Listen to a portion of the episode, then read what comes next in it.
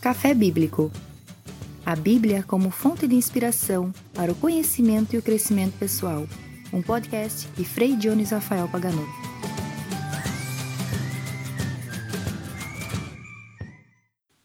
Bem-vindos a esse episódio do podcast Café Bíblico, que a cada semana vai partilhar o nosso café e a nossa reflexão atualizando assim algum conhecimento dentro deste vasto universo que é a cultura bíblica, para colaborar no nosso conhecimento e crescimento pessoal. 2020, episódio número 5. Segundo domingo do mês de maio, em muitos países do mundo, inclusive no Brasil, se comemora o Dia das Mães.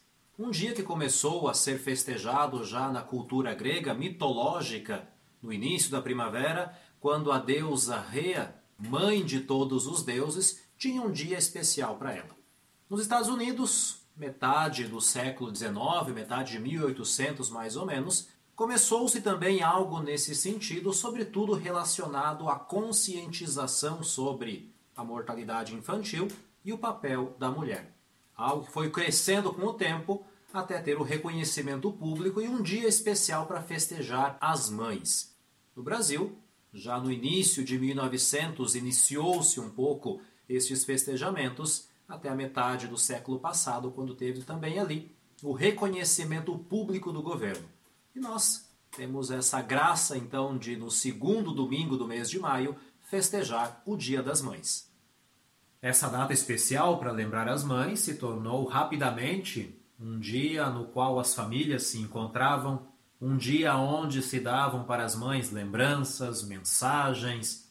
Hoje é natural tirar fotos, vídeos, querer colocar nas redes sociais esses momentos importantes da nossa vida. Sobretudo porque em torno da maternidade nós temos algo que vai muito além da geração da vida. A primeira mulher que se menciona na Bíblia, Eva, recebeu esse nome porque é a mãe de todos os viventes. Obviamente, em torno do Dia das Mães, a primeira coisa que se festeja é a maternidade. E é quase natural estar com os filhos, junto com as mães, festejando esse dia especial. Mas além disso, tem sempre o aspecto da educação, da amizade, daquela vida dos filhos que foi marcada por aquela figura feminina tão importante, por aquela figura feminina tão determinante na vida dessas pessoas. Aquilo que eu proponho não é uma mensagem, mas uma reflexão bíblica sobre a maternidade, ou ao menos um aspecto muito significativo do meu ponto de vista em relação a ser mãe. É óbvio que para nós homens entender a maternidade é difícil, por isso que eu falo um pouco sobre o ponto de vista de filho, ainda mais pelo fato de que Há mais de 20 anos não consigo estar com a minha mãe no Dia das Mães.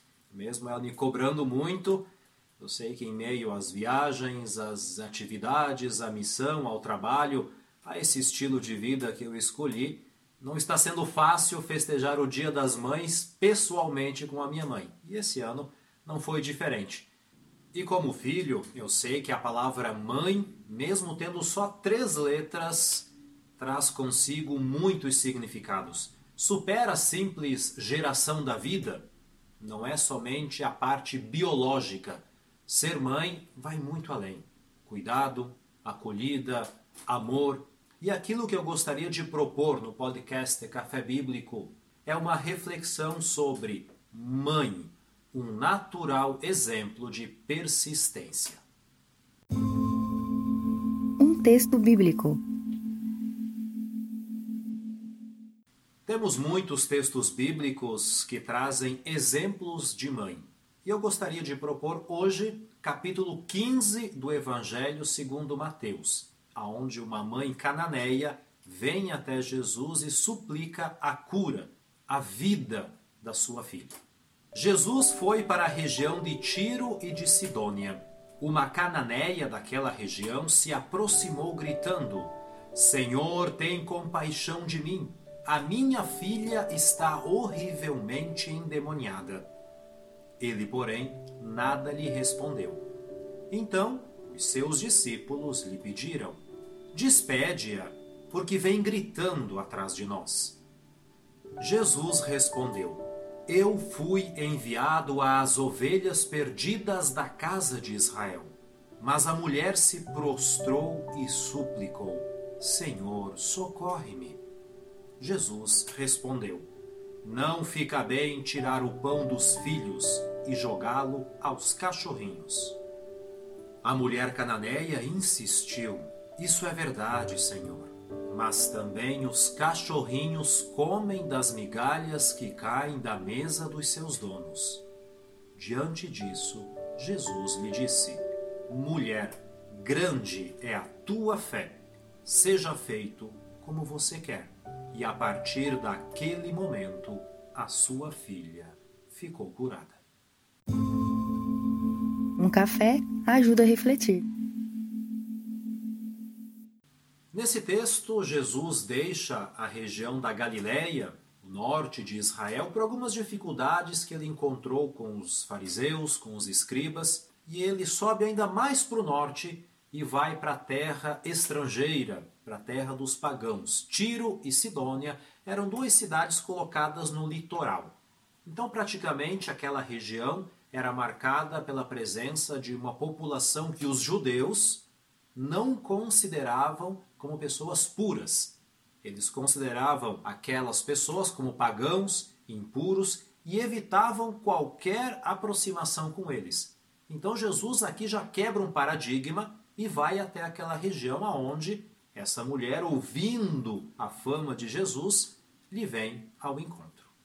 Para refletir esses textos, eu gosto muito de tentar me colocar no lugar daqueles personagens. Essa mulher está desesperada porque a sua filha está muito mal. Era quase natural na época, diante de alguma doença, alguma coisa que não se explicava, colocar a culpa no demônio, em algum espírito impuro. Por isso que essa mulher, quando se aproxima de Jesus, ela diz: A minha filha está endemoniada tem algum mal que eu não entendo, que eu não consigo superar? Talvez muitas pessoas já tentaram me ajudar, mas tudo foi em vão. E para piorar, essa menina está muito mal, arriscando de perder a própria vida. Então essa mulher não tem nada a oferecer a Jesus, somente vem ali para pedir. É uma mulher desesperada que tenta sua última cartada nesse amor incondicional que tem pela sua filha. Vem até Jesus até esse judeu, que ela sabia que não gostavam muito de se aproximar de pessoas como ela, mesmo assim, ela vem até Jesus e já quebra um primeiro paradigma, já quebra uma primeira barreira. Depois que essa mulher se aproxima de Jesus, começa uma série de rejeições. A primeira rejeição é aquela de Jesus. A mulher pede socorro, pede ajuda e o mestre permanece em silêncio. Isso dói um pouco, porque o silêncio é entendido muitas vezes como indiferença. Se nós recebemos um não ou um sim, sabemos aquilo que a pessoa quer. Mas quando alguém é indiferente e permanece em silêncio, aquilo afeta muito mais, porque é como se a pessoa não tivesse valor ali na frente. Mas eu devo entender esse silêncio de Jesus de um modo um pouco diferente. A mulher veio pedindo cura, socorro. Mas Jesus não queria ser considerado um curandeiro que, com um toque de mágica, a sua filha estava curada. Por isso que ele permanece em silêncio.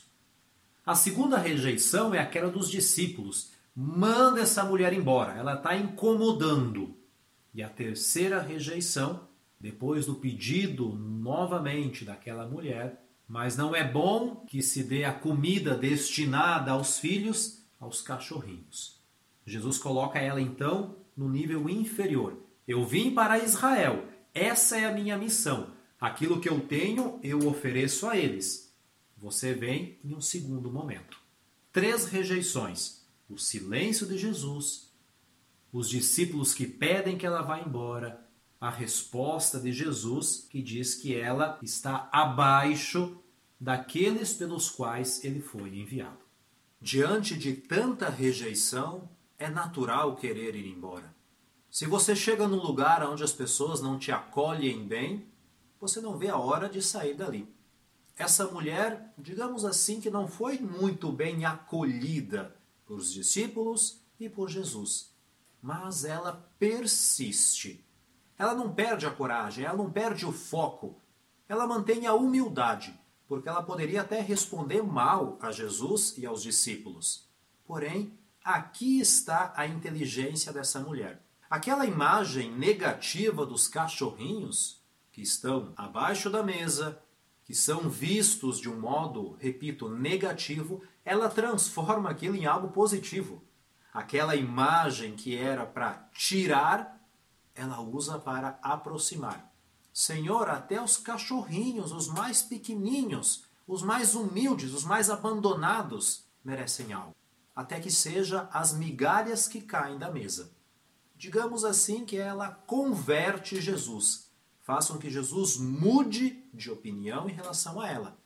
Ela consegue, com a persistência, convencer Jesus usando justamente um argumento que ele tinha utilizado antes. Pela sua filha, essa mulher quase que discute com Jesus. E no fim, quando o maestro lhe diz: Pode ir embora, a tua fé é muito grande, o teu foco, a tua persistência, a tua continuidade, você sabe o que você quer. Você não veio atrás de um curandeiro, você veio atrás de algo para sua filha, algo que a tua fé te trouxe até aqui. A persistência é definida como a continuação de uma ação voluntária em direção a um objetivo estabelecido, bem claro, apesar de obstáculos, dificuldades, desencorajamento. Por isso que a mulher cananeia, essa mãe que faz tudo pela filha, é um exemplo de persistência. Ela tem um foco bem claro. E mesmo com tantas rejeições, dificuldades, desafios, ela não para, ela continua. Mas aqui é muito importante distinguir entre duas palavrinhas muito parecidas. Insistente é aquela pessoa teimosa, que sabe que não tem um futuro em algo. Mesmo assim, fica ali insistindo, insistindo, batendo contra a parede, se machucando, sendo uma pessoa muito teimosa uma pessoa chata que não sabe ouvir um não. Esse tipo de pessoa é o insistente. E por outro lado, nós temos o persistente, aquele que sabe que tem um futuro, que algo pode acontecer. Essa mãe cananeia é um exemplo de persistência. Ela sabia no coração dela, através da fé que ela nutria e alimentava, que Jesus poderia fazer algo pela filha dela. Ela não foi teimosa, não foi insistente, não foi chata, mas ela teve essa grande qualidade da persistência. Nesse domingo do Dia das Mães, as redes sociais ficaram cheias de mensagens, fotos e vídeos com presentes, visitas, algo que manifesta um pouco aquele amor que nós filhos temos pelas nossas mães, tanto vivas como também homenagens àquelas mães já falecidas. Quando alguém faz algo nesse sentido, coloca quase sempre algumas palavras para descrever a sua mãe, algumas palavras que caracterizam essa mulher assim importante na vida dos seus filhos. Lutadora, guerreira, exemplo. E algumas vezes eu também percebi que algumas pessoas colocaram persistentes. Uma mulher que ama muito mais os seus filhos que a si mesma. E para amar mais o outro que a si mesma, aquele amor que sai de si através da geração de uma vida, precisa de muita persistência. Tomando então um café e refletindo sobre a persistência dessa mulher, fica muito claro no texto bíblico que ela foi até Jesus pela sua filha. A persistência dela abraçava o âmbito familiar, pessoal.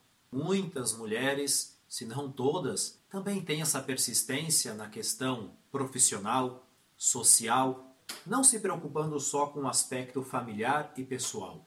Também a carreira, o sucesso, a satisfação pessoal é muito importante, ainda mais nos últimos anos, com essa valorização e essa luta para que homem e mulher sejam iguais diante da sociedade.